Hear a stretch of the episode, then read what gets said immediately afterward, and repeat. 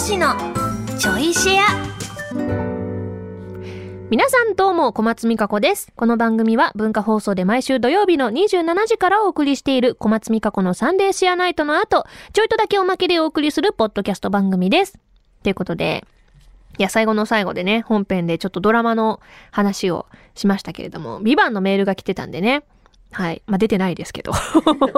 出てないですけど、ビバン見てて、やっぱり一番最初にさ、我々の業界的には、林原さんが、ドラムのあの、音声、なんか、私利的なやつ、音声のやつで出てたのが、すごいフックだったじゃないですか。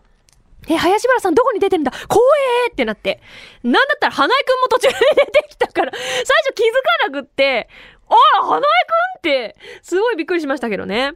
あの、で、すごい見てたから、なんか意図せず、ベビコ氏に話しかけるときに、勝手に林原さんのドラムの真似しちゃうみたいな。あれ、今のちょっと、あの、ドラムっぽい感じになっちゃったな、みたいな。で、おむつ変えたよ。すっきりしたね。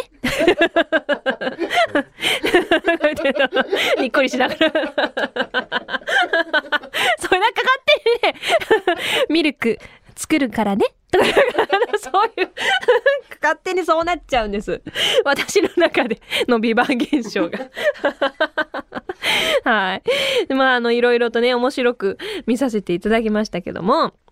いや、なんかやっぱりいろんな、こう、いちわからさんわまでの流れと、まあそのよんわ以降の流れと、で、また最後の方の流れとで、結構なんてかショーになってるなっていう感じありましたよね。導入部分と。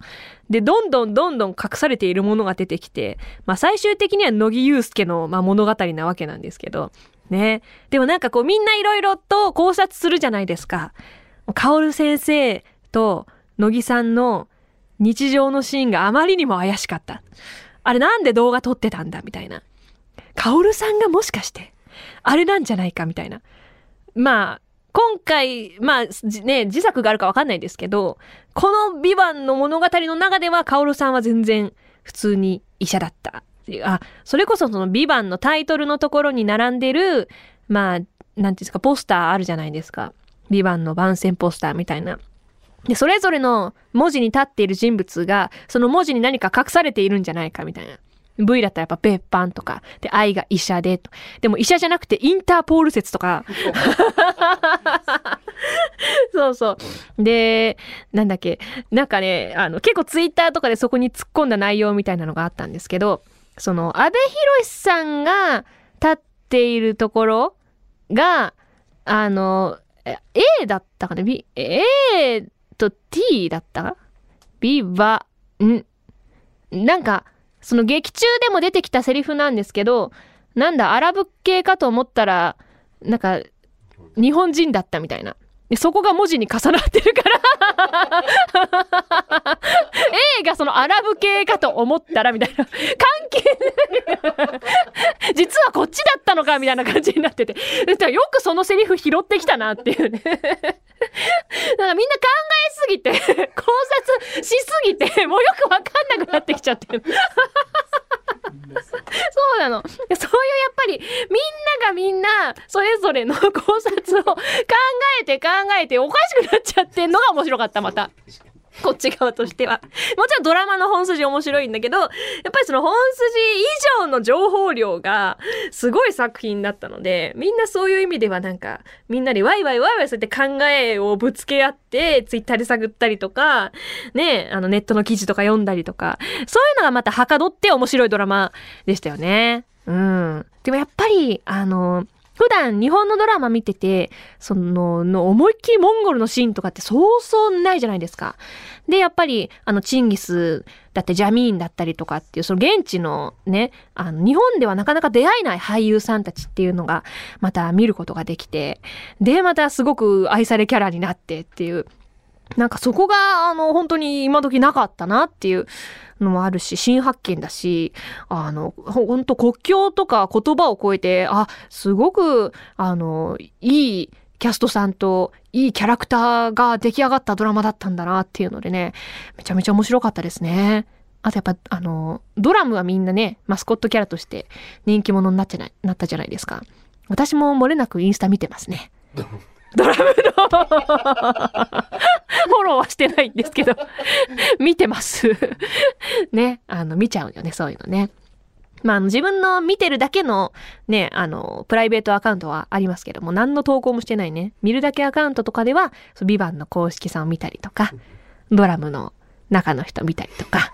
ね、そういうのよくやってますよ。決して探さないでください、ね、私のアカウントはまあ見るだけだから何の投稿もしないんで分かんないと思いますけども、はい、なんかそういう情報収集のしがいがありましたね。まああとはもう一本見てたのは向井くんですね。向井くん、まあ、ほんと全然なんていうかテンションの違う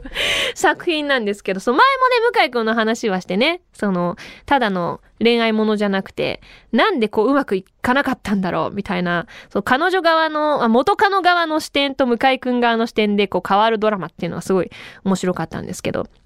ほんと私の後悔はいちわ見て面白いってなって原作でドラマのやった部分まで全部読んじゃったことですね先にあれは本当にあのめっちゃ面白いじゃんと思ってバーって読んじゃったんですけど、めちゃめちゃ後悔もしました。あの終わってからじっくり読むでもよかったなっていう。でもね面白かったの、原作は原作で、もちろんドラマのストーリーともね、あの基本同じ軸なんですけども、なんかこう漫画